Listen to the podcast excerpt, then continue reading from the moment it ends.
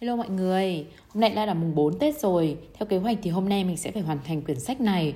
Và đến bây giờ thì mới hết phần 2, đã được 74% quyển sách. Nhưng mà mình sẽ cố gắng bởi vì ngày mai là cuối tuần rồi. Mà cuối tuần thì mình không bao giờ áp đặt mình phải làm hoặc là phải hoàn thành bất kỳ một cái gì hết. Cuối tuần với mình là free. Các bạn tiếp tục lắng nghe nha. Phần 3 Những thói quen của cộng đồng. Chương 8 Đại giáo đoàn và phong trào tẩy chay xe buýt ở Montgomery. Phong trào diễn ra thế nào? Chuyến xe buýt 6 giờ tối, Cleveland thắng gấp, một phụ nữ nhỏ nhắn 42 tuổi người Mỹ Latin, đeo cặp mắt kính không gọng và mặc áo nâu, bước lên xe, mở túi sách và thả 10 xu tiền vé vào khay tiền. Hôm đó là thứ năm, ngày 1 tháng 12 năm 1955 ở Montgomery, Alabama và bà vừa kết thúc một ngày dài ở chợ Montgomery, làm thợ may cho một cửa hàng bách hóa ở đó. Chuyến xe buýt đông nghịt người và theo luật, bốn ghế hàng đầu được dành riêng cho hành khách da trắng. Khu vực ở phía sau mà người da đen được phép ngồi đã kín chỗ và vì thế người phụ nữ Rosa Parks ngồi hàng ghế giữa ở xe. Ngay phía sau khu vực cho người da trắng, nơi mà người có màu da nào cũng có thể dành chỗ ngồi. Chuyến xe tiếp tục hành trình và thêm nhiều người khác bước lên. Không lâu sau, tất cả hàng ghế đều kín và có vài người, cả một hành khách người da trắng đang đứng dọc lối đi, nắm chặt thanh ngang phía trên đầu. Tài xế chuyến xe James F. Black khi nhìn thấy người đàn ông da trắng đang đứng, đã hét lên với các hành khách da đen ở khu vực bà Parks, ngồi để nhường chỗ cho người đàn ông, nhưng không ai nhúc nhích, xe quá ồn, họ có thể không nghe thấy. Black thắng xe lại ở một trạm dừng phía trước nhà hát Empire ở trên đường Montgomery và bước về phía sau xe. Tốt hơn hết, các người nên xem lại mình và đứng dậy khỏi chỗ này. Anh ta nói, ba hành khách da đen đứng dậy và di chuyển ra sau, nhưng bà Park vẫn ngồi yên. Bà nói với tài xế, bà không ngồi ở khu vực dành riêng cho người da trắng và hơn nữa chỉ có duy nhất một người da trắng đang đứng. Nếu bà không đứng lên, Black nói, tôi sẽ gọi cảnh sát và bắt giữ bà. Anh có thể làm điều đó, bà Park nói. Người tài xế bỏ đi và tìm hai cảnh sát đến. Tại sao bà không đứng lên? Một người hỏi bà Parks sau khi họ lên xe. Tại sao phải đẩy chúng tôi ra? Bà nói. Tôi không biết, nhân viên đó trả lời. Nhưng luật là luật và bà bị bắt. Vào thời điểm đó, không ai trên chuyến xe buýt biết rằng phong trào quyền dân chủ vẫn xoay quanh điều đó. Sự từ chối nhỏ nhặt đó là hành động đầu tiên trong một chuỗi các hành động làm chuyển đổi cuộc đấu tranh về quan hệ chủng tộc từ một cuộc đấu tranh giữa các nhà hoạt động xã hội ở tòa án và các cơ quan lập pháp thành một cuộc đấu có được sức mạnh từ toàn bộ cộng đồng và sự phản đối rộng rãi.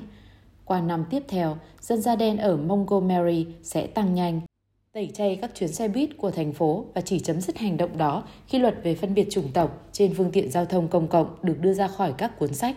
Việc tẩy chay sẽ làm tê liệt các tuyến xe buýt về mặt tài chính, lôi cuốn 10.000 người phản đối tập hợp lại, giới thiệu với cả nước một người lãnh đạo trẻ có uy tín tên là Martin Luther King và khuấy động phong trào lan đến Little Rock, Greensboro, Birmingham và cuối cùng đến Quốc hội. Bà Parks sẽ trở thành một anh hùng, một người nhận huy chương chính phủ về tự do và là một điển hình rực rỡ về cách một lề thói kháng cự đơn lẻ có thể thay đổi thế giới. Nhưng đó không phải là toàn bộ câu chuyện. Rosa Parks và việc tẩy chay xe buýt ở Montgomery trở thành cái nôi của cuộc vận động quyền dân chủ. Không chỉ hành động phản kháng của một cá nhân mà còn vì những mô hình xã hội. Kinh nghiệm của bà Parks mang đến một bài học về sức mạnh của các thói quen xã hội, các hành vi xảy ra không suy nghĩ, lan đến hàng chục hay hàng trăm người, thường rất khó nhìn thấy khi nó xảy ra, nhưng chứa đựng một sức mạnh có thể thay đổi thế giới. Những thói quen xã hội khiến cho các con đường đầy ắp những người phản đối, có thể không ai biết ai, có thể đang bước đi vì nhiều mục đích khác, nhưng tất cả đều di chuyển theo một hướng, những thói quen xã hội là nguyên do tại sao vài sáng kiến trở thành phong trào thay đổi thế giới, trong khi những cái khác không thể có tác động gì và lý do những thói quen xã hội có ảnh hưởng như thế là vì nguồn gốc của nhiều phong trào, là những cuộc cách mạng quy mô lớn hay sự biến chuyển đơn giản. Trong các nhà thờ mà mọi người tham dự là một quá trình có ba giai đoạn mà theo các nhà sử học và xã hội nó xuất hiện lặp đi lặp lại.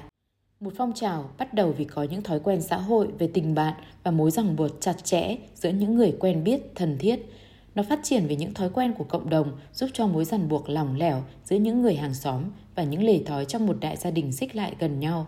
Và nó kéo dài vì các lãnh đạo của một phong trào mang đến cho những người tham gia những thói quen mới để tạo ra nhận thức mới mẻ về nhân dạng và một cảm giác sở hữu. Thông thường, chỉ khi toàn bộ ba giai đoạn của quá trình đó được hoàn thành, một phong trào mới có thể nên tự hành và vươn tới số đông nhất định. Có những công thức khác để sự thay đổi xã hội thành công, nhưng hiểu được cách những thói quen xã hội hoạt động giúp giải thích tại sao Montgomery và bà Rose Parks trở thành chất xúc tác cho một cuộc vận động lớn vì quyền dân chủ. Có thể tránh khỏi một điều rằng hành vi kháng cự của bà Parks vào ngày mùa đông đó sẽ dẫn đến điều gì khác ngoài việc bà bị bắt giữ. Rồi những thói quen can thiệp vào điều gì đó phi thường xảy ra. Rosa Parks không phải là hành khách da đen đầu tiên vào tù vì vi phạm luật pháp phân biệt chủng tộc của xe buýt Montgomery. Bà cũng không phải là người đầu tiên trong năm đó. Năm 1946, Giovanna Johnson đã bị bắt giữ vì cãi lại một tài xế xe buýt Montgomery khi bị buộc tội chiếm chỗ. Năm 1949, Viola White, Katie Wingfield và hai trẻ em da đen bị bắt vì ngồi vào khu vực dành cho người da trắng và không chịu chuyển chỗ. Cũng năm đó, hai thiếu niên da đen đến từ New Jersey, nơi luật về hành khách xe buýt đã bình đẳng, bị bắt và bỏ tù sau khi vi phạm pháp luật ngồi cạnh một người đàn ông da trắng và một đứa con trai. Năm 1952, một cảnh sát Montgomery nổ súng và giết chết một người đàn ông da đen khi ông ta tranh luận với một tài xế xe buýt. Năm 1955, chỉ vài tháng trước khi bà Parks bị đưa vào tù, Claudie Colville và Mary Lucy Smith bị bắt giữ ở hai vụ việc riêng biệt vì từ chối nhường ghế cho hành khách da trắng. Tuy nhiên, không lần bắt giữ nào trong số đó dẫn đến việc tẩy chay hay chống đối. Không có nhiều nhà hoạt động xã hội thật sự ở Montgomery vào lúc đó. Taylor Branch, sử gia chiến thắng quyền dân chủ và đặt giải Pulitzer nói với tôi, một người không chống đối hay diễu hành, chủ nghĩa tích cực là điều chỉ xảy ra ở các phiên tòa, đó không phải là điều người thường có thể làm. Ví dụ như khi người thanh niên trẻ ở Martin Luther King đến Montgomery năm 1954, một năm trước vụ bắt giữ bà Parks, anh thấy phần lớn người da đen của thành phố chấp nhận sự phân biệt chủng tộc mà không có bất kỳ chống đối nào. Họ không chỉ có vẻ cam chịu sự phân biệt mà còn chấp nhận sự ngược đãi và sỉ nhục đi kèm với nó. Vậy, khi bà Parks bị bắt giữ, tại sao mọi thứ lại thay đổi? Một lời giải thích là môi trường chính trị đang thay đổi. Năm 2011, Tòa án tối cao Hoa Kỳ đã tuyên bố vụ án Brown's Board of Education quy định xóa bỏ phân biệt màu da trong các trường công lập. 6 tháng trước vụ bắt giữ bà Parks, tòa án cũng ra một quy định sau này được gọi là Brown 2, một quyết định yêu cầu trường học phải tiến hành việc hòa nhập với tốc độ hoàn toàn công bằng, bao trùm khắp đất nước, bầu không khí đang thay đổi khắp nơi. Nhưng điều đó không đủ để giải thích tại sao Montgomery trở thành nền tảng đầu tiên cho đấu tranh quyền dân chủ. Claudie Corville và Mary Louise Smith đã bị bắt giữ sau vụ Brown Board và họ vẫn chưa khuấy động được sự chống đối nào.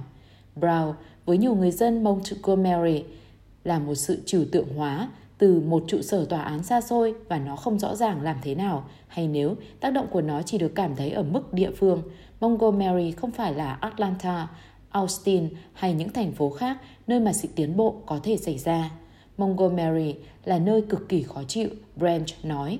Chủ nghĩa phân biệt chủng tộc đã thành thói quen ở đó rồi. Tuy nhiên, khi bà Parks bị bắt, nó khuấy động điều gì đó không bình thường trong thành phố. Rosa Parks không giống những người khác đã từng ở tù vì tội vi phạm luật phân biệt màu da trên xe buýt, được kính trọng sâu sắc và gắn bó với cộng đồng của mình. Bởi vậy, khi bà bị bắt, sự chống đối đầu tiên được nhen nhóm lên. Quyền thành viên của bà Parks trong hàng chục mạng lưới xã hội khắp thành phố Montgomery cho phép bạn bè của bà tập hợp sự phản ứng trước khi sự lãnh đạm thông thường của cộng đồng có thể chiếm lĩnh. Vào lúc đó, cuộc sống thường ngày ở Montgomery bị thống lĩnh bởi hàng trăm nhóm nhỏ tạo ra kết cấu xã hội của thành phố. Cuốn danh bạ các tổ chức xã hội và dân quyền của thành phố cũng mỏng như cuốn danh bạ điện thoại vậy. Toàn bộ người lớn có vẻ như thường là người lớn da đen nằm trong vài câu lạc bộ, nhà thờ, nhóm xã hội, trung tâm cộng đồng hay tổ chức hàng xóm và thường là hơn một loại. Trong những mạng lưới xã hội đó, Rosa Parks được biết đến rất nhiều và cũng được yêu mến.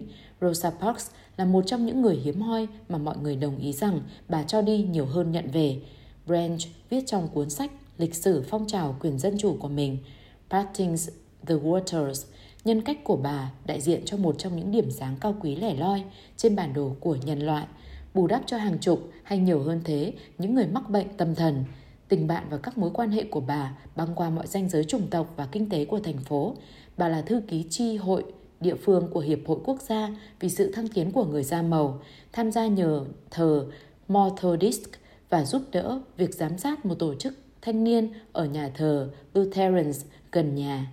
Bà dành vài ngày cuối tuần làm tình nguyện ở một trung tâm cho người vô gia cư, những ngày khác ở một câu lạc bộ thực vật và tối thứ tư trường thường tham gia một nhóm phụ nữ đan chăn cho một bệnh viện địa phương. Bà tình nguyện làm dịch vụ may quần áo nữ cho nhiều gia đình nghèo và cung cấp sửa đổi, áo khoác dài, lúc cấp bách cho những cô gái trẻ da trắng giàu có. Thực tế, bà gắn bó quá nhiều với cộng đồng, nên chồng bà thường phàn nàn rằng bà ăn bên ngoài nhiều hơn ăn ở nhà. Theo các nhà xã hội học, nói chung, phần lớn chúng ta có bạn bè giống mình, chúng ta có vài mối quan hệ thân thiết với người giàu có, một số thì nghèo hơn và một số thì thuộc chủng tộc khác. Nhưng trên hết, mối quan hệ sâu sắc của chúng ta có khuynh hướng là với những người giống bản thân mình, có cùng mức thu nhập với mình và tương đồng về tầng lớp xã hội. Ngược lại, bạn bè của bà Parks mở rộng ra mọi cấp bậc xã hội và kinh tế ở thành phố Montgomery. Bà có cái mà các nhà xã hội học gọi là mối quan hệ chặt chẽ, mối quan hệ trực tiếp với hàng chục nhóm người khắp Montgomery mà thường không có liên lạc gì với nhau. Điều đó tuyệt đối quan trọng. Branch nói, Rosa Parks vượt quá sự phân tầng xã hội của cộng đồng người da đen nói riêng và của Montgomery nói chung. Bà là người bạn của các công nhân, nông trường và giáo sư đại học và sức mạnh của những tình bạn đó trở nên rõ ràng hơn ngay khi bà Parks vào tù. Rosa Parks gọi đến nhà cha mẹ mình từ đồn cảnh sát. Bà hoảng loạn và mẹ của bà không biết phải làm gì. Bắt đầu xem qua cuốn sổ tay về các bạn của Parks, cố gắng suy nghĩ xem ai có thể giúp đỡ được. Bà gọi cho vợ của E.D. Nixon, thủ trưởng tiền nhiệm của Hiệp hội Quốc gia và sự tăng tiến của người da màu Montgomery người sẽ tiếp tục gọi cho chồng mình và nói với ông rằng bà Parks cần được đưa ra khỏi nhà tù. Ngay lập tức, ông đồng ý giúp đỡ và gọi cho một luật sư danh tiếng người da trắng tên là Clifford Durs. Người cũng biết bà Parks vì bà đã viền quần áo cho ba đứa con gái của ông. Nixon và Joe đến nhà tù, bảo lãnh cho Parks và đưa bà về nhà. Họ đang tìm kiếm trường hợp hoàn hảo để thách thức lại luật phân biệt chủng tộc của xe buýt Montgomery và khi cảm nhận thấy một cơ hội, họ hỏi liệu bà Parks có sẵn lòng cho phép họ chống lại việc bắt giữ bà ở tòa án. Chồng của bà Parks phản đối ý kiến đó. Những người da trắng sẽ giết em, Rosa ạ. Ông nói với bà. Nhưng Parks đã dành nhiều năm làm việc với Nixon tại Hiệp hội Quốc gia vì sự khăng tiến của người da màu. Bà đã từng ở nhà Durr và giúp đỡ con gái của ông chuẩn bị cho điệu nhảy Coticon. Bạn bè bà hiện đang hỏi xin sự giúp đỡ. Nếu anh nghĩ rằng nó sẽ có nghĩa với Montgomery và tạo ra điều gì đó tốt đẹp, bà nói với họ, tôi rất vui khi được đồng hành cùng. Đêm đó, chỉ vài tiếng sau vụ bắt giữ, tin tức về việc bà Parks vào tù bắt đầu lọt ra khắp cộng đồng của người da đen. Joanne Robinson, chủ tịch một nhóm các giáo viên có uy quyền lớn trong lĩnh vực chính trị và một người bạn của Parks từ nhiều tổ chức, nghe được tin đó và nhiều giáo viên trong nhóm của Robinsons và phụ huynh học sinh cũng nghe được. Gần nửa đêm, Robinsons triệu tập một cuộc họp khẩn và đề nghị mọi người tẩy chay các chuyến xe buýt vào thứ hai trong 4 ngày, đến khi Parks xuất hiện ở tòa. Sau đó, Robinson lẻn vào phòng sao chép bản đánh máy ở nơi làm việc và sau một tờ bướm thông tin, một phụ nữ negro khác đã bị bắt giữ và đưa vào tù vì bà từ chối đứng dậy khỏi ghế của mình trên chuyến xe buýt để nhường cho một người da trắng ngồi. Tờ quảng cáo viết, trường hợp của người phụ nữ đó được nêu lên vào hôm thứ hai. Vì thế, chúng ta hãy yêu cầu tất cả người Negro không đi xe buýt vào thứ hai để chống đối việc bắt giữ và xét xử. Sáng sớm hôm sau, Robinson đưa một số lượng lớn các tờ bướm cho nhiều nhà giáo viên và nhờ họ phân phát cho các bậc phụ huynh và đồng nghiệp. Trong vòng 24 giờ sau vụ bắt giữ bà Parks, tin tức về việc vào tù của bà và sự tẩy chay đã lan đến một số cộng đồng có ảnh hưởng lớn nhất của thành phố, Hiệp hội Quốc gia vì sự thăng tiến của người da màu ở địa phương, một nhóm chính trị lớn, một số giáo viên người da đen và phụ huynh học sinh của họ. Nhiều người trong số những người nhận được tờ bướm đã biết cá nhân Rosa Parks. Họ đã ngồi cạnh bà trong nhà thờ hay tại một buổi gặp mặt từ thiện và xem bà như một người bạn. Có một bản năng tự nhiên gắn với tình bạn, một sự đồng cảm làm cho chúng ta sẵn sàng đấu tranh vì ai đó chúng ta yêu mến khi họ bị đối xử không công bằng. Các nghiên cứu cho thấy mọi người không gặp vấn đề gì khi bỏ qua tai nạn của người lạ. Nhưng khi một người bạn bị xúc phạm, cảm giác bị tổn thương của chúng ta cũng đủ mạnh để vượt qua tính trì trệ, ngăn cản những sự chống đối khó tổ chức hơn. Khi bạn bè của bà Parks biết được việc bắt giữ và sự tẩy chay, những thói quen xã hội về tình bạn, xu hướng tự nhiên để giúp đỡ, người chúng ta tôn trọng, đóng góp vào. Phong trào quần chúng đầu tiên của kỷ nguyên quyền dân chủ hiện đại có thể được phát động bằng bất kỳ lần bắt giữ nào trước đó, nhưng nó bắt đầu với Rosa Parks vì bà có mối quan hệ bạn bè rộng rãi, đa dạng và gắn kết. Những người phản ứng lại khi bà bị bắt như phản ứng tự nhiên của bạn bè bằng cách làm theo những thói quen xã hội về tình bạn và đồng ý thể hiện sự ủng hộ của mình. Vẫn có nhiều người hy vọng sự chống đối sẽ chỉ là một sự kiện trong một ngày, không hơn không kém.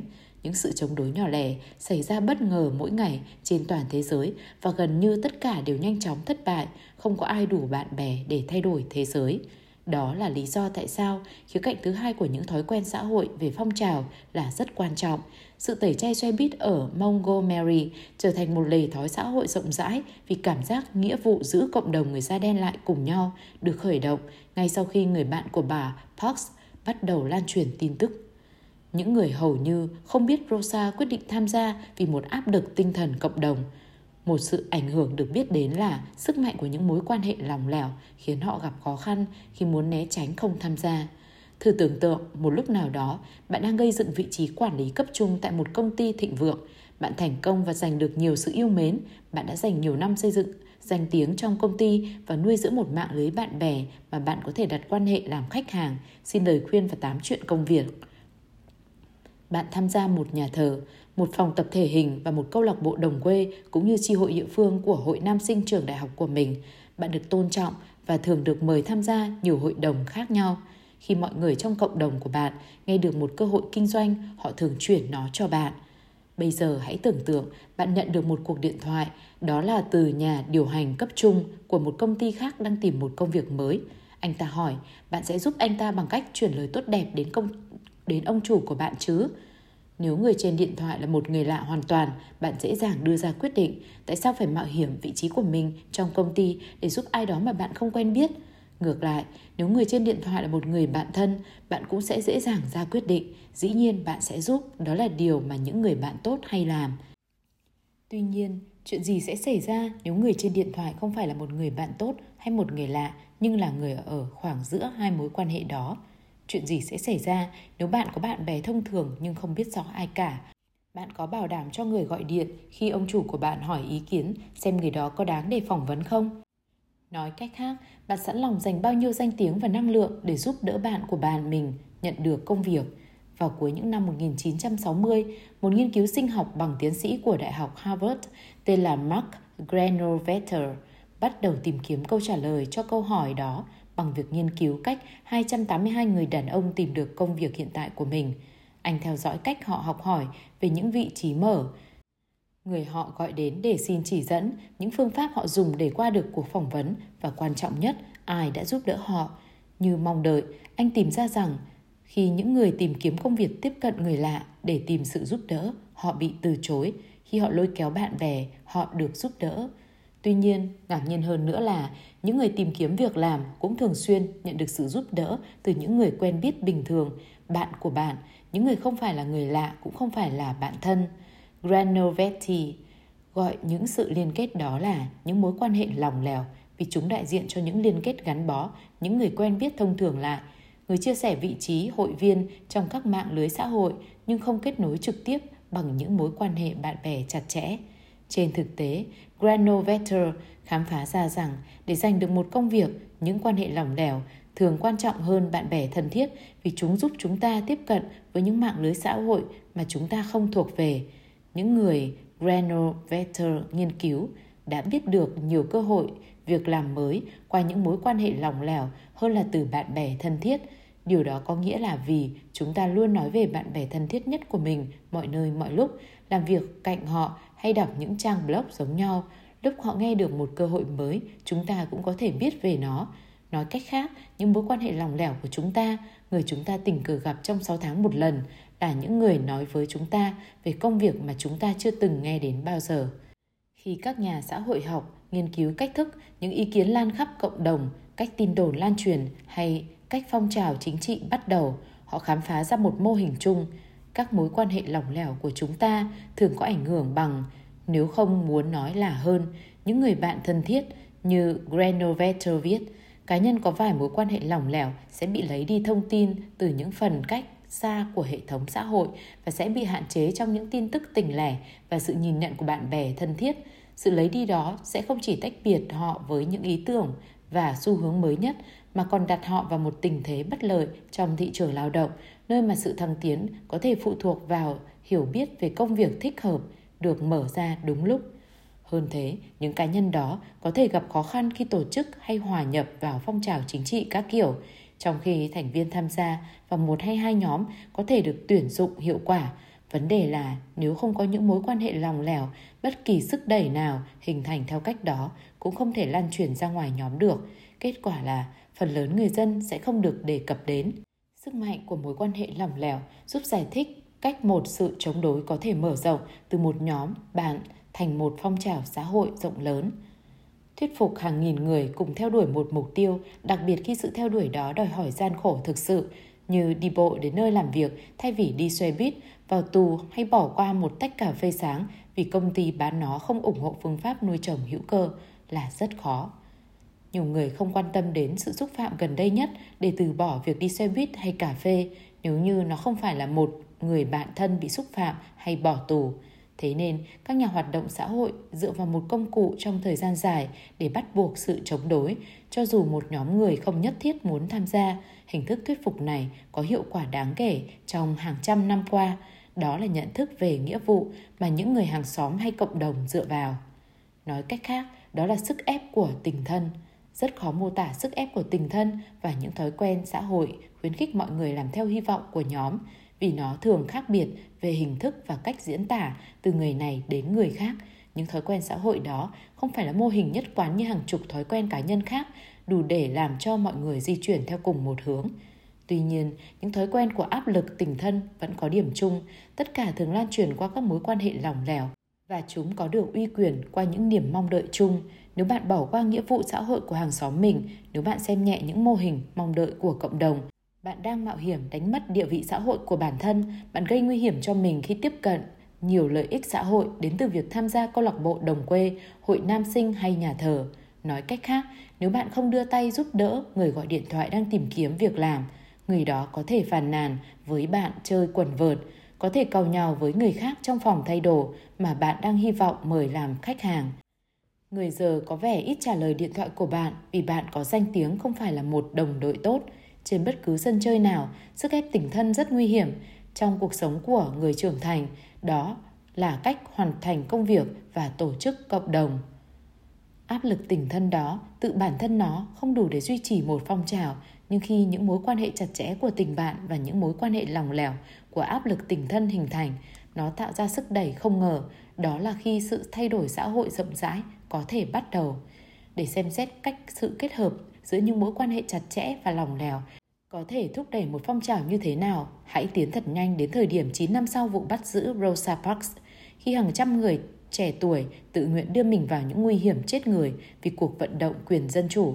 Năm 1964, sinh viên khắp đất nước, nhiều sinh viên là người da trắng đến từ các trường đại học Harvard, Yale và miền Bắc khác, nộp đơn cho một chương trình gọi là Dự án mùa hè Mississippi Chương trình đó kéo dài 10 tuần nhằm mục đích ghi nhận những cử tri, người da đen ở miền Nam.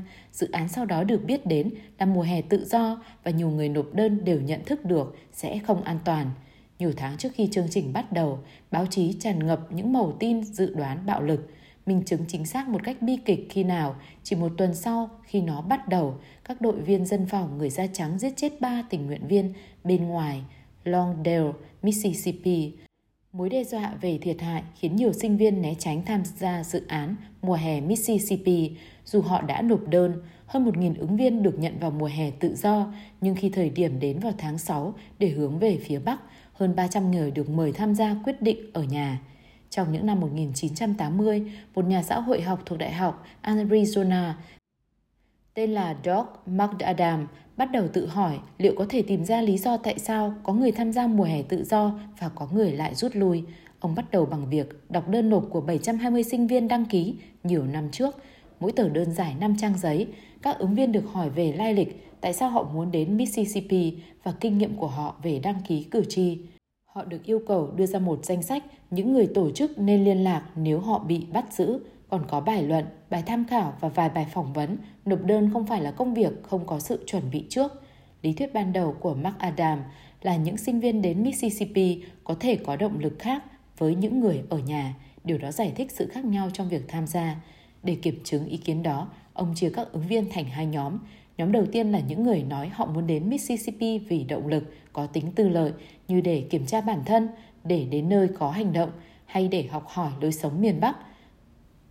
Nhóm thứ hai là những người có động lực theo định hướng khác như để mở mang cho người da đen, để cứu giúp đỡ, nhận thức nền dân chủ toàn diện hay để chứng tỏ sức mạnh của phi bạo lực như một phương tiện để thay đổi xã hội. Mark Adam cho rằng những người tự do cho mình là trung tâm có vẻ sẽ ở nhà nhiều hơn khi họ nhận ra sự nguy hiểm của mùa hè tự do. Những người có định hướng khác sẽ có vẻ bước lên xe buýt nhiều hơn. Lý thuyết đó là sai. Theo số liệu, số người ích kỷ và không ích kỷ đến phía Bắc ngang bằng nhau. Sự khác biệt về động lực không giải thích được bất kỳ sự khác biệt đáng kể nào giữa người tham gia và người rút lui, Mark Adam viết. Tiếp theo, Mark Adam so sánh chi phí cơ hội của các ứng viên. Có thể những người ở nhà có chồng hay bạn gái giữ chân họ để không đến Mississippi. Có thể họ có công việc và không thể xoay sở trong một lần nghỉ suốt 2 tháng không lương. Lại sai nữa, kết hôn hay có công việc toàn thời gian thực chất nâng cao cơ hội của các ứng viên để đi về hướng Nam. Mark Adam kết luận. Ông còn một lý thuyết nữa, mỗi ứng viên được yêu cầu lập một danh sách quyền thành viên của mình trong các tổ chức chính trị và sinh viên, ít nhất 10 người họ muốn thông báo về hoạt động hè của mình. Mark Adam lấy những danh sách đó để sử dụng chúng để lập biểu đồ mạng lưới xã hội của mỗi ứng viên.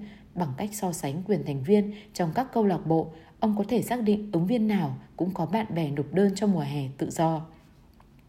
Khi hoàn thành, Cuối cùng ông cũng có câu trả lời liên quan đến việc tại sao các sinh viên đến Mississippi và những sinh viên khác ở nhà.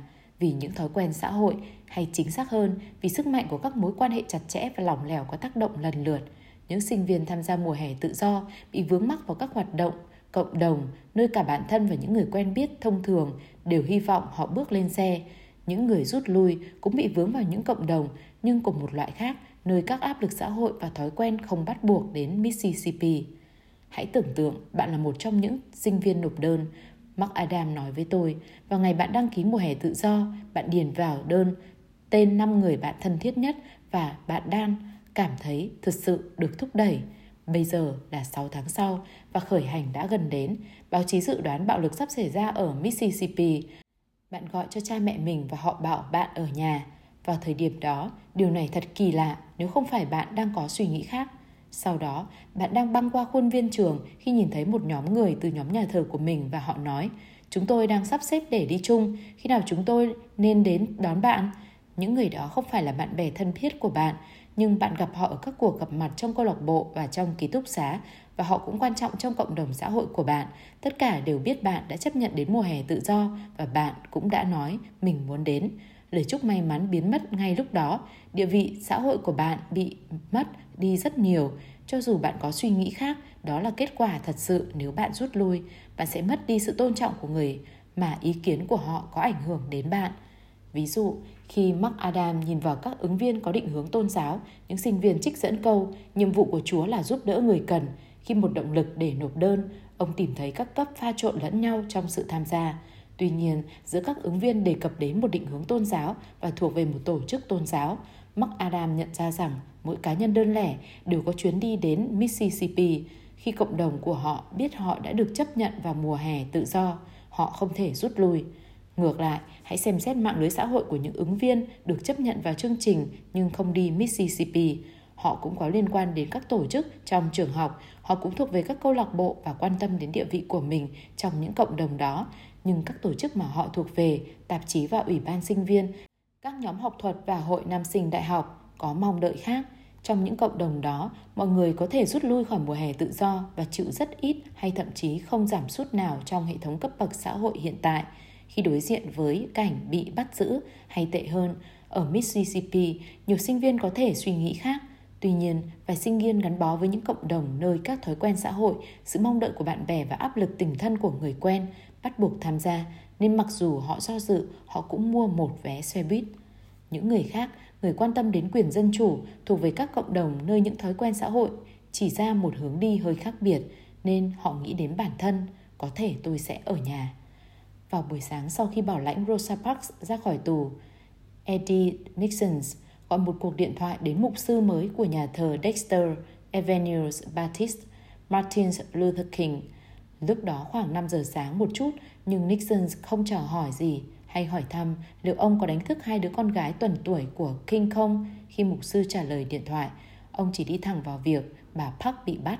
Bà đã bị đưa vào tù như thế nào vì lời từ chối nhường ghế của mình và kế hoạch của họ để chống lại vụ kiện trước tòa, việc tẩy chay các chuyến xe buýt của thành phố vào ngày thứ hai. Vào lúc đó, Kinh 26 tuổi, anh ở Montgomery vừa được một năm và đang cố gắng tìm ra vai trò của mình trong cộng đồng.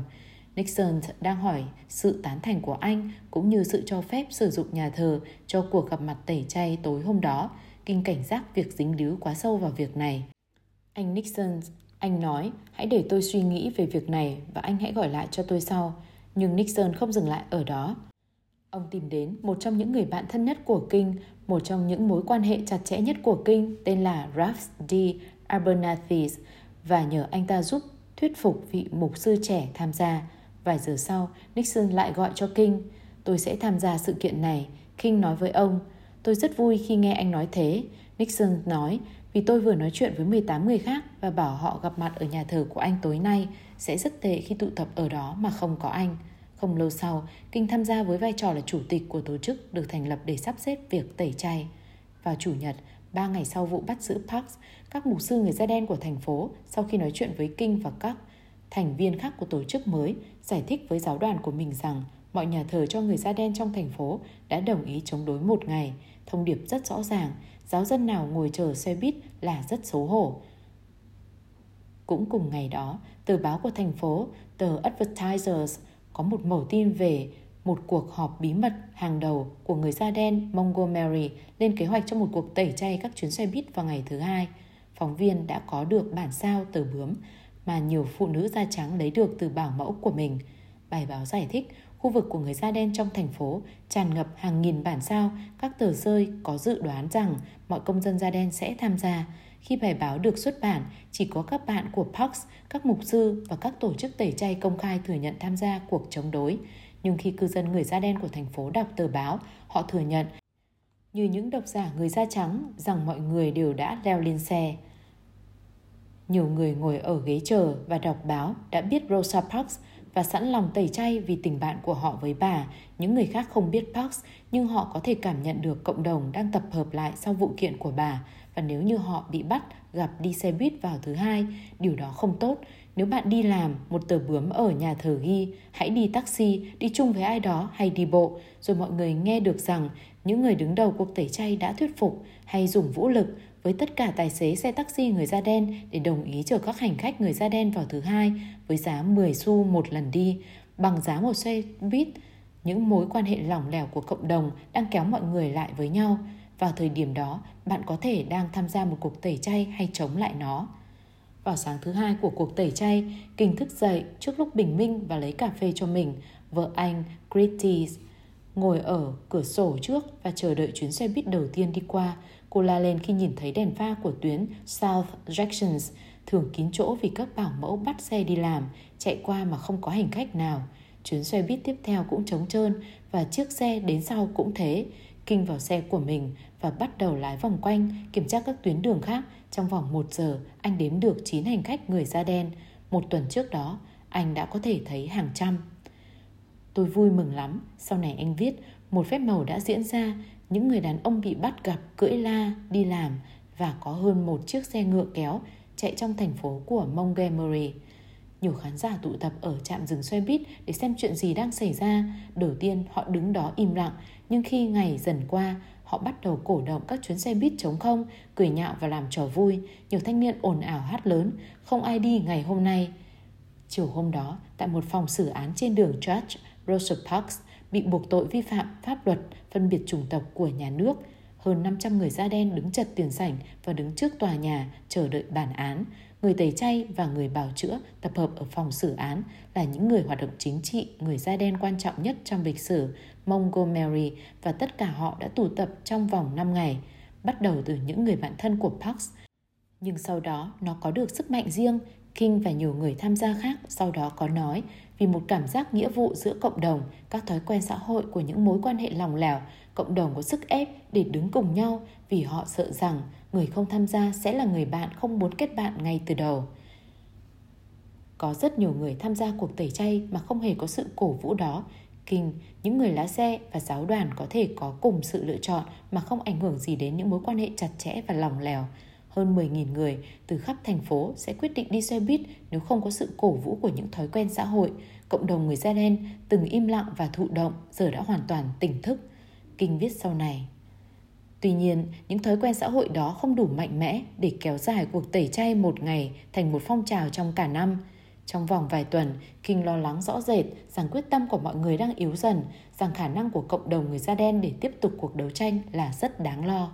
Rồi những lo lắng đó sẽ tan biến, King cũng như hàng nghìn lãnh đạo của các phong trào khác sẽ chuyển rời sự chỉ đạo đấu tranh từ tay mình sang vai của những người kế bước trong nhiệm vụ lớn bằng cách mang đến cho họ những thói quen mới. Anh sẽ kích hoạt bước thứ ba của công thức phong trào và cuộc tẩy chay sẽ trở thành một sức mạnh tự duy trì. Mùa hè năm 1979, một sinh viên cao đẳng trẻ tuổi người da trắng đã học được một năm kể từ vụ bắt giữ Rosa Parks và hiện đang tập trung phần lớn thời gian để ủng hộ gia đình đang phát triển của mình, dán một tấm bản đồ lên tường trong nhà ở Texas và bắt đầu vẽ vòng tròn quanh các thành phố chính của Mỹ, từ Seattle đến Miami. Rich Warrens là một mục sư làm lễ rửa tội, có vợ đang mang thai và ít hơn 2.000 đô la trong ngân hàng. Anh muốn lập ra một giáo đoàn mới giữa những người không tham dự nhà thờ, nhưng anh không có ý tưởng gì về nơi đặt đó. Tôi nghĩ tôi sẽ đến nơi nào đó mà tất cả các bạn cao đẳng của tôi không đến. Anh nói với tôi, anh dành cả mùa hè trong thư viện nghiên cứu các tài liệu điều tra dân số, danh bạ điện thoại, bài báo và bản đồ. Vợ anh đang mang thai đến tháng thứ 9, vì thế mà cứ vài giờ một lần, Warren sẽ chạy bộ đến một máy điện thoại trả tiền, gọi về nhà để chắc chắn vợ mình vẫn chưa bắt đầu đau bụng và sau đó trở lại các giá sách. Một buổi chiều nọ, Warren tình cờ thấy bản vẽ của một nơi gọi là thung lũng Saddleback thuộc quận Cam, California. Cuốn sách Warren đang đọc ghi rằng đó là vùng phát triển nhanh nhất ở quận phát triển nhanh nhất thuộc một trong những bang phát triển nhanh nhất ở Hoa Kỳ. Có một số nhà thờ ở khu vực đó, nhưng không có cái nào đủ lớn để thích hợp với dân số đang tăng lên nhanh chóng. Vì tò mò, Warren liên lạc với những người đứng đầu tôn giáo ở miền Nam, California. Họ nói với anh rằng nhiều người địa phương tự cho mình là theo đạo Thiên Chúa nhưng không hề tham gia lễ. Trong căn hầm bẩn thỉu, mờ mờ sáng của thư viện đại học đó, tôi nghe Chúa nói với tôi, đây là nơi ta muốn, còn xây dựng một nhà thờ. Sau này Warren viết, kể từ thời khắc đó, vấn đề, điểm đến của chúng ta đã giải quyết xong. Sự tập trung của Warren vào việc xây dựng một giáo đoàn giữa những người không tham dự nhà thờ đã bắt đầu 5 năm trước. Khi như một người truyền giáo ở Nhật Bản, anh tìm đến bản sau cũ của tạp chí Đạo Thiên Chúa, trong đó có một bài báo với tiêu đề Tại sao người đàn ông này lại nguy hiểm? Bài báo viết về Donald McGarren, một tác giả thích tranh luận tập trung vào việc xây dựng các nhà thờ ở những nước mà nhiều người không chấp nhận Thiên Chúa. Trọng tâm lý thuyết của McGarren là lời dân bảo rằng các nhà truyền giáo nên học theo những thủ thuật của các phong trào đã thành công khác, bao gồm cả chiến dịch quyền dân chủ bằng cách kêu gọi những thói quen xã hội của mọi người. Mục tiêu vững chắc phải là đưa mọi người từ cá nhân cho đến một bộ phận đủ lớn theo đạo Thiên Chúa mà không thủ tiêu cuộc sống xã hội của cá nhân họ. Mark Garens đã viết như vậy trong một cuốn sách của mình, chỉ truyền giáo giúp đỡ mọi người để trở thành người tiếp nối Chúa trong mối quan hệ xã hội bình thường của họ mới có cơ hội giải phóng cho đám đông. Bài báo đó và sau đó các sách của Mark Garens là sự soi dạng đối với Rich Warrens. Rốt cùng, đây là người áp dụng một lập luận hợp lý cho một chủ đề mà thường được che đậy trong ngôn ngữ của phép màu, đó là người hiểu được rằng tôn giáo phải được mua bán. Mark Garens đưa ra một chiến lược hướng dẫn những người xây dựng nhà thờ nói với mọi người theo ngôn ngữ của chính mình để tạo ra những nơi thờ phụng mà những người trong giáo đoàn thấy được bạn bè. nghe được loại âm nhạc họ vừa nghe và trải nghiệm được những bài học trong kinh thánh theo phép ẩn dụ dễ hiểu. Điều quan trọng nhất, Mark Garen nói, các mục sư cần thay đổi những nhóm người hơn là các cá nhân để những thói quen của xã hội, của một cộng đồng sẽ khuyến khích việc tham gia tôn giáo hơn là đẩy mọi người cách xa. Vào tháng 12, sau khi tốt nghiệp trường cao đẳng và có con, Warren chuyển nhà và đồ dùng cá nhân vào một chiếc U-Haul, lái đến quận Cam và thuê một căn hộ chung cư nhỏ. Nhóm cầu nguyện đầu tiên của anh thu hút tất cả 7 người và diễn ra trong phòng khách nhà anh. Hôm nay, 30 năm sau, nhà thờ Saddleback là một trong những giáo đoàn lớn nhất thế giới với hơn 20.000 giáo dân đến thăm khuôn viên rộng 48 hecta và 8 khuôn viên vệ tinh mỗi tuần. Một trong những cuốn sách Warren sống theo đúng mục đích bán được hơn 30 triệu bản, trở thành một trong những cuốn sách bán chạy nhất trong lịch sử, có hàng nghìn nhà thờ khác làm theo phương pháp của anh. Warren được lựa chọn để đọc kinh cầu nguyện trong buổi lễ nhận chức của Tổng thống Obama và được xem là một trong những người đứng đầu tôn giáo có ảnh hưởng nhất trên thế giới. Cốt lõi trong sự phát triển nhà thờ và thành công của anh chính là niềm tin vào sức mạnh của những thói quen xã hội. Chúng tôi đã suy nghĩ rất lâu và rất khó khăn về việc đưa niềm tin thành thói quen, chia nhỏ nó thành nhiều phần. Warren nói với tôi, nếu bạn cố gắng khiến mọi người sợ hãi đi theo tấm gương của Chúa, điều đó sẽ không có hiệu quả lâu dài. Cách duy nhất khiến cho mọi người chịu trách nhiệm về sự trưởng thành trong tâm linh của họ là dạy cho họ những thói quen của niềm tin. Một khi điều đó xảy ra, họ trở thành người tự tìm niềm tin cho mình. Mọi người theo Chúa không phải vì bạn dẫn dắt họ đến đó, mà vì đó chính là bản thân họ. Khi Warren lần đầu tiên đến thung lũng Saddleback, anh dành 12 tuần đến từng nhà, giới thiệu bản thân mình và hỏi những người tại sao không đến nhà thờ. Nhiều câu trả lời rất thiết thực. Mọi người nói, Việc đó buồn chán, âm nhạc thì tệ, bài thuyết giáo không có vẻ áp dụng được vào cuộc sống của họ. Họ cần chăm sóc trẻ con, họ ghét ăn mặc bảnh bao, chỗ ngồi thì không thoải mái. Nhà thờ của Warren giải quyết từng lời phàn nàn đó. Anh bảo mọi người mặc quần sóc và áo thun của Hawaii. Nếu họ cảm thấy thích. Một cây guitar điện được mang vào, bài thuyết giáo của Warren từ lúc bắt đầu đã tập trung vào những chủ đề thực tế với lời tựa như làm thế nào để giải quyết được sự bất đồng, làm thế nào để cảm thấy hài lòng với chính mình, làm thế nào để xây dựng được một gia đình lành mạnh và làm thế nào để vượt qua áp lực.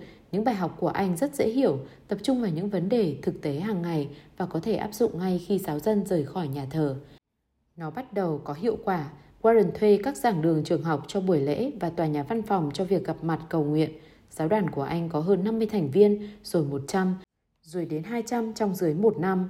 Warren làm việc 18 giờ một ngày, 7 ngày một tuần, trả lời điện thoại của giáo dân, hướng dẫn các lớp học, đến nhà họ để đề nghị tư vấn hôn nhân và trong thời gian rảnh rỗi luôn luôn tìm kiếm những địa điểm mới để đáp ứng quy mô tăng không ngừng của nhà thờ. Vào một ngày Chủ nhật giữa tháng 12, Warren đứng lên để thuyết giáo trong buổi lễ lúc 11 giờ. Anh cảm thấy choáng váng và mê sảng, anh nắm chặt bục và bắt đầu nói. Nhưng những câu chữ trên trang giấy đều nhòe đi, anh bắt đầu té xuống, tự giữ mình và ra hiệu với các mục sư trợ lý, nhân viên duy nhất của mình tiếp quản bục giảng kinh. Tôi rất xin lỗi mọi người, Warren nói với khán giả, có lẽ tôi phải ngồi xuống. Nhiều năm rồi, anh mắc chứng bệnh lo lắng và bệnh u uất không thường xuyên mà các bạn nói với anh có vẻ như chứng trầm cảm nhẹ, nhưng nó chưa bao giờ đến mức tệ như thế. Hôm sau, Warren cùng gia đình bắt đầu lái xe đến Arizona. Gia đình vợ anh có một căn nhà ở đó. Anh dần dần hồi phục. Vài ngày, anh sẽ ngủ khoảng 12 tiếng và sau đó đi bộ qua sa mạc, cầu nguyện, cố gắng hiểu được tại sao những khoảng loạn đó đang đe dọa xóa bỏ mọi thứ anh đã làm việc chăm chỉ để gây dựng. Đã gần một tháng trôi qua, kể từ lúc anh rời khỏi nhà thờ, bệnh u uất của anh trở thành một bệnh trầm cảm hoàn toàn, tối tăm hơn bất cứ thứ gì anh từng trải qua trước đây. Anh không chắc liệu mình có khỏe mạnh lại để có thể trở về hay không.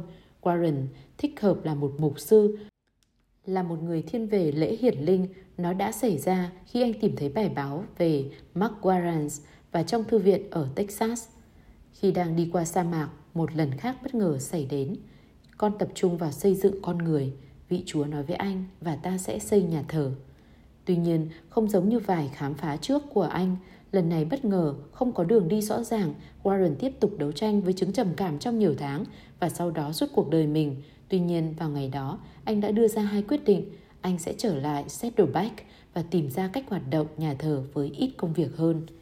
Khi Warren trở lại Saddleback, anh quyết định mở rộng một thí nghiệm nhỏ anh đã bắt đầu một vài tháng trước đó và hy vọng sẽ làm cho việc quản lý nhà thờ dễ dàng hơn. Anh chưa bao giờ chắc chắn sẽ có đủ phòng học để đáp ứng cho mọi người đến, nên anh đã hỏi một vài thành viên nhà thờ để tổ chức các lớp học cho nhà họ. Anh lo rằng mọi người có thể phàn nàn về việc đến nhà ai đó hơn là một lớp học ở nhà thờ đúng nghĩa. Nhưng các giáo dân thích điều đó, các nhóm nhỏ mang đến cho họ cơ hội để gặp gỡ hàng xóm. Vì thế, sau khi trở về từ nơi anh đã rời đi, Warren giao mọi thành viên Saddleback cho một nhóm nhỏ gặp mặt mỗi tuần.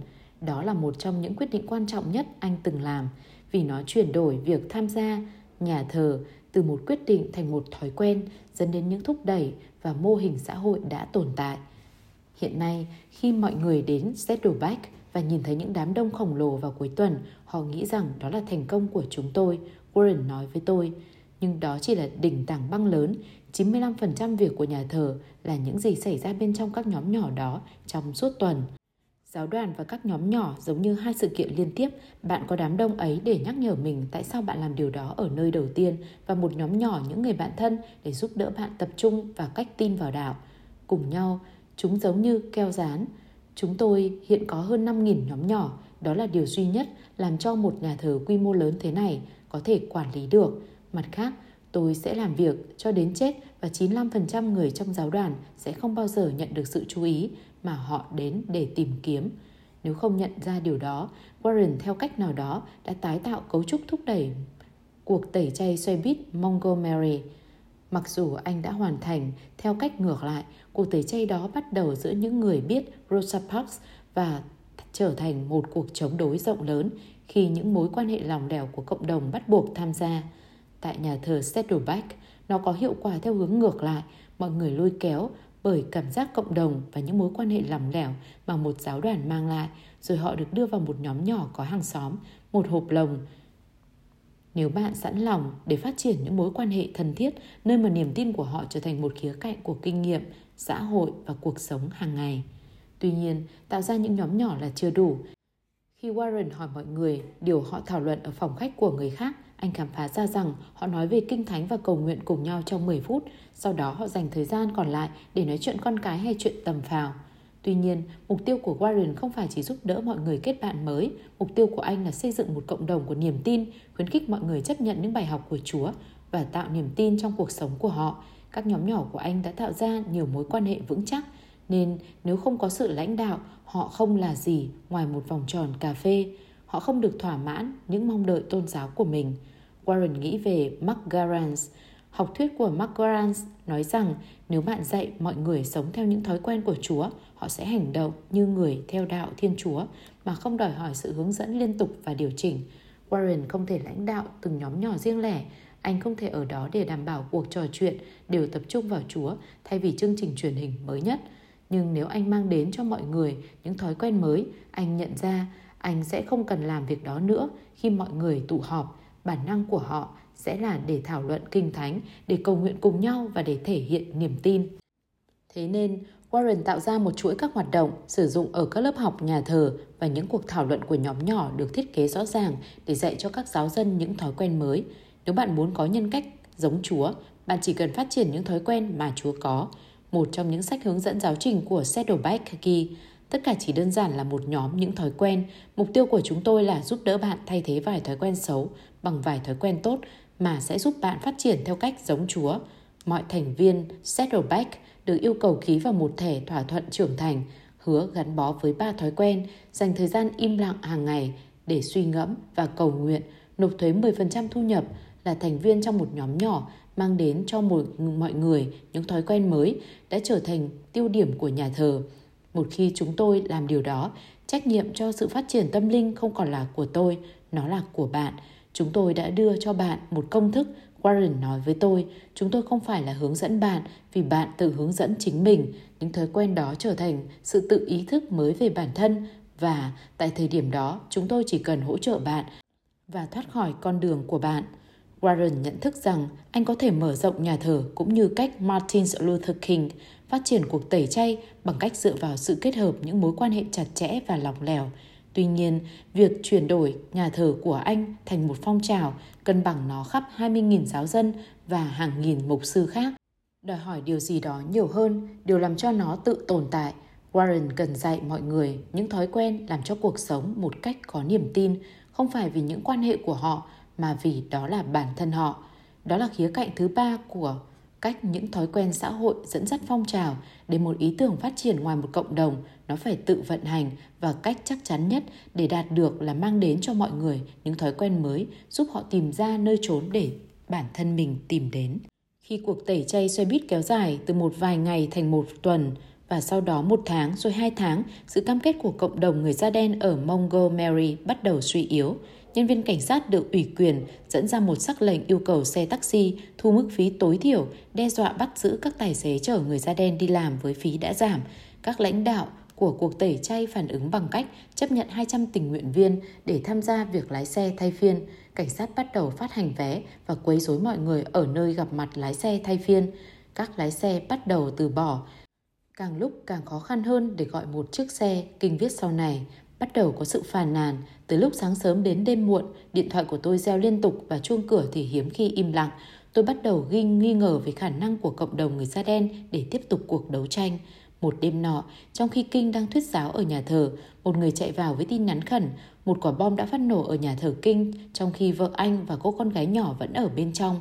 Kinh vội vã chạy về nhà và được chào đón bởi một đám đông hàng trăm người da đen cũng như ngài thị trưởng và cảnh sát trưởng. Gia đình anh không bị thương nhưng cánh cửa sổ trước thì vỡ vụn và có một cái hố ở hiên nhà. Nếu ai đó ở trong phòng trước khi quả bom phát nổ, họ có thể đã chết rồi. Khi Kinh xem xét tổn thương, càng nhiều người da đen kéo đến, cảnh sát bắt đầu yêu cầu đám đông giải tán.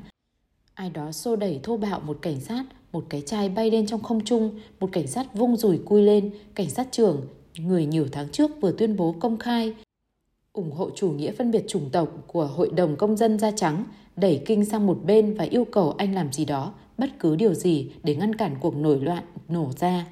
Kinh bước vào hiên nhà của mình. Xin đừng làm bất kỳ điều gì hoảng sợ, anh hét lớn với đám đông. Xin đừng lấy vũ khí của các bạn. Ông ta là người sống vì tranh chấp và cũng có thể chết vì tranh chấp. Đám đông dần im lặng, chúng ta phải yêu thương anh em da trắng, bất kể họ làm điều gì với chúng ta, Kinh nói. Chúng ta phải làm cho họ biết rằng chúng ta yêu mến họ. Chúa Giêsu vẫn nói lớn những câu lặp lại qua nhiều thế kỷ rằng hãy yêu mến kẻ thù của bạn, chúc phúc cho những người nguyền rủa bạn, cầu nguyện cho những người lợi dụng bạn một cách ác ý. Đó là thông điệp phi bạo lực mà Kinh đã thuyết giáo nhiều lần trong nhiều tuần nay. Chủ đề đó dựa vào các bản ghi bài thuyết giáo của Genhi và Jesus là một người nghe cuộc tranh luận theo nhiều cách đã không nghe nội dung trước đó, một lời khẩn cầu cho chủ nghĩa không bạo lực, tràn ngập tình yêu thương và sự tha thứ với những kẻ tấn công và một lời hứa rằng điều đó sẽ mang đến thắng lợi. Nhiều năm rồi, phong trào quyền dân chủ đã tồn tại bằng cách che đậy chính nó trong ngôn từ của chiến trường và đấu tranh. Có nhiều cuộc chống đối và thoái trào, chiến thắng và thất bại đều đòi hỏi con người tham gia lại vào cuộc chiến. Kinh mang đến cho mọi người một góc nhìn mới, đó không phải là một cuộc chiến tranh, anh nói, đó là một cái ôm. Cũng quan trọng tương đương, Kinh soi sáng cuộc tẩy chay với một ánh sáng mới và khác biệt. Đó không phải chỉ là sự công bằng trên xe buýt, Kinh nói, đó là một phần trong kế hoạch của Chúa, cũng cùng số phận đã chấm dứt chủ nghĩa thực dân Anh ở Ấn Độ và chế độ chiếm hữu nô lệ ở Mỹ và đã làm cho Chúa chết trên cây thánh giá, nên Ngài có thể mang đi tội lỗi của chúng ta. Đó là giai đoạn mới nhất của phong trào đã bắt đầu từ nhiều thế kỷ trước và khi đến mức độ đó, nó đòi hỏi những phản ứng mới, các chiến lược về lề thói khác. Nó cần những người tham gia đưa ra bên má khác. Mọi người có thể thể hiện lòng trung thành bằng cách chấp nhận những thói quen mới mà Kinh đang truyền bá. Chúng ta phải nhìn nhận lòng căm thù bằng tình yêu. Kinh nói về đám đông vào buổi tối có vụ nổ bom. Nếu tôi dừng lại, công việc của chúng ta sẽ không dừng lại.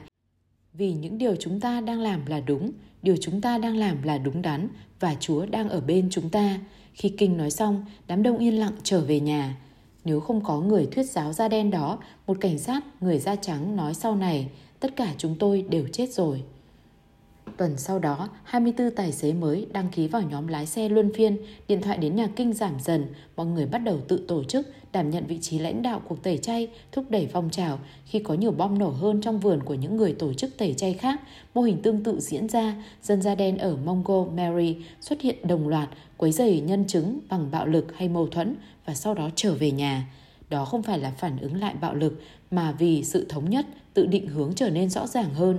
Các nhà thờ bắt đầu tổ chức nhiều cuộc họp mặt quy mô lớn mỗi tuần, đôi khi mỗi đêm. Điều đó giống như bài diễn thuyết của Dr. King sau vụ nổ bom. Họ lấy các bài dạy của Chúa và làm cho chúng có tính chính trị. Taylor Branch nói với tôi, một phong trào là một chuỗi sự kiện. Để nó hoạt động, mọi người phải thay đổi sự đồng nhất. Mọi người ở Montgomery phải học một cách khác để hành động. Giống nhiều với Alcoholics Anonymous, thu hút sức mạnh từ những cuộc gặp mặt theo nhóm nơi những người nghiện học được các thói quen mới và bắt đầu tin tưởng bằng cách nhìn những người khác biểu hiện niềm tin của mình. Các công dân Montgomery học được trong những cuộc gặp mặt quy mô lớn nhiều lề thói mới giúp mở rộng phong trào. Mọi người đến để nhìn cách người khác giải quyết vấn đề. Branch nói, bạn bắt đầu nhìn bản thân mình như một phần của một hoạt động xã hội rộng lớn và sau một thời gian bạn thật sự tin tưởng mình làm được. Khi cảnh sát Montgomery đành phải dùng đến biện pháp bắt giữ số đông để ngừng cuộc tẩy chay 3 tháng sau khi nó bắt đầu, cộng đồng nắm lấy sự áp bức đó. Khi một buổi thẩm đoàn trang nghiêm buộc tội 90 người, gần như tất cả họ đổ xô đến phòng xử án để trình diện bản thân cho việc bắt giữ và người đến văn phòng cảnh sát trưởng để xem liệu tên họ có trong danh sách và thất vọng khi không thấy tên mình. Kinh viết sau này, một người từng bị nỗi sợ hãi dẫn dắt giờ đã thay đổi. Những năm sau này, khi phong trào lan rộng và có nhiều làn sóng tấn công và giết chóc, bắt giữ và chống đối, những người phản đối hơn là đấu tranh chống trả, rút lui hoặc dùng những sách lược mà nhiều năm trước khi Montgomery là trung tâm của hoạt động chỉ đơn giản dựa trên nền tảng đó và nói với những người da trắng buộc tội rằng họ đã sẵn sàng tha thứ khi lòng căm thù của họ biến mất. Thay vì dừng phong trào lại, sách lược của phe đối lập chỉ là giúp đỡ để mang đến sự thúc đẩy lớn hơn và để đưa chúng lại gần nhau hơn. Kinh viết, họ nghĩ họ đang đối phó với một nhóm người có thể mắc lừa hay bị ép buộc làm bất cứ điều gì người da trắng muốn. Họ không nhận thức được rằng họ đang đối đầu với những người da đen đã được giải phóng khỏi nỗi sợ hãi. Dĩ nhiên, có rất nhiều lý do phức tạp giải thích tại sao cuộc tẩy chay xe buýt Montgomery lại thành công và tại sao nó trở thành điểm khởi đầu cho một phong trào sẽ lan truyền khắp miền Nam. Nhưng một yếu tố quan trọng là khía cạnh thứ ba của những thói quen xã hội đó, gắn kèm với lý thuyết của King là một chuỗi lề thói mới chuyển đổi những người tham gia từ người nối bước thành những người lãnh đạo tự định hướng. Đó không phải là những thói quen như chúng ta vẫn thường nghĩ đến. Tuy nhiên, khi King chuyển đổi cuộc đấu tranh ở Montgomery bằng cách đưa đến cho những người chống đối cảm nhận mới về ý thức cá nhân, cuộc chống đối trở thành một phong trào được thắp sáng bởi những người cũng đang hành động vì họ đã có được quyền sở hữu đối với một sự kiện lịch sử và mô hình xã hội đó qua thời gian trở nên tự động và mở rộng đến nhiều nơi khác, các nhóm sinh viên và người chống đối mà Kinh chưa bao giờ gặp nhưng họ có thể đảm nhận vị trí lãnh đạo của phong trào chỉ đơn giản bằng cách xem xét các sự tham gia đó hoạt động theo thói quen như thế nào. Vào ngày 5 tháng 6 năm 1956, một nhóm các hội thẩm liên bang quy định rằng luật phân biệt chủng tộc trên xe buýt của Montgomery là vi phạm hiến pháp. Thành phố đã kháng cáo đến Tòa án tối cao Hoa Kỳ và vào ngày 12 tháng 12, hơn một năm sau vụ bắt giữ bà Parks, Tòa án tối cao bác bỏ sự kháng cáo cuối cùng. Ba ngày sau đó, các viên chức thành phố nhận được yêu cầu các chuyến xe buýt phải được hợp nhất. Sáng hôm sau, lúc 5 giờ 55 phút sáng, King E.D. Nixon, Raps Abernathy và người khác bước lên một chuyến xe buýt thành phố đầu tiên sau hơn 12 tháng và ngồi phía trước. Anh là Reverend King phải không? Người tài xế da trắng hỏi. Vâng, đúng là tôi. Chúng tôi rất vui khi anh lên xe sáng nay, người tài xế nói. Sau đó, người được ủy nhiệm của Hiệp hội Quốc gia vì sự thăng tiến của người da màu và thẩm phán tương lai của Tòa án tối cao Thurgood Marshall khẳng định rằng cuộc tẩy chay không tác động gì đến việc chấm dứt phân biệt chủng tộc trên xe buýt ở Montgomery. Đó là tòa án tối cao, không phải là sự đầu hàng từ một phía làm thay đổi pháp luật. Tất cả điều đó chẳng vì gì cả, Marshall nói. Họ có thể cũng chỉ chờ đợi trong khi vụ án xe buýt phát triển khắp các phiên tòa mà không làm gì hay lo lắng gì về cuộc tẩy chay. Tuy nhiên, Marshall đã sai trong một khía cạnh quan trọng. Cuộc tẩy chay xe buýt Montgomery giúp hình thành một chuỗi các thói quen xã hội nhanh chóng lan truyền đến Greenboro, Bắc California, Selma, Alabama và Little Rock, Arkansas phong trào quyền dân chủ trở thành một làn sóng biểu tình ngồi xoay bít và cuộc biểu tình vì hòa bình dù những người tham gia bị đàn áp một cách bạo lực. Đầu những năm 1960, nó lan đến Florida, California, Washington DC và văn phòng quốc hội khi Tổng thống Lyndon Johnson ký luật dân quyền năm 1964 cấm mọi hình thức phân biệt chủng tộc cũng như phân biệt đối xử chống lại dân tộc thiểu số và phụ nữ. Ông coi các nhà hoạt động xã hội cũng như các nhà sáng lập đất nước một sự so sánh mà 10 năm trước sẽ là hành động tự sát về chính trị. 188 năm trước tuần này, một nhóm nhỏ nhiều người đàn ông dũng cảm bắt đầu một cuộc đấu tranh kéo dài vì tự do. Anh nói trước các máy quay truyền hình. Bây giờ, thế hệ người Mỹ chúng ta đã được kêu gọi để tiếp tục cuộc tìm kiếm không ngừng cho sự công bằng ngay bên trong lãnh thổ của mình. Các phong trào không nổi lên vì mọi người bất ngờ quyết định cùng lúc nhìn về một hướng. Họ dựa vào những mô hình xã hội đã bắt đầu khi những thói quen của tình bạn phát triển thông qua những thói quen của cộng đồng và được duy trì bằng những thói quen mới, làm thay đổi cảm nhận về bản thân của người tham gia. Kinh nhìn thấy sức mạnh của những thói quen đó cũng sớm như Montgomery. Tôi không thể đóng cửa mà không đưa ra một lời cảnh báo. Anh nói với cả một nhà thờ chật kín vào buổi tối, anh hoãn lại cuộc tẩy chay. Vẫn còn gần 10 năm chống đối nữa sau này, nhưng kết thúc đã ở trước mắt rồi. Khi chúng tôi trở lại, những chuyến xe buýt có thể cho chúng tôi yêu thương đủ để biến một kẻ thù thành một người bạn. Giờ chúng ta phải chuyển từ chống đối sang giảng hòa. Với sự cống hiến đó, chúng ta có thể vượt qua từ đêm tối hoang vắng và lạnh lẽo của sự vô nhân đạo của loài người đến với bình minh sáng chói và lộng lẫy của sự tự do và công bằng. Hết chương 8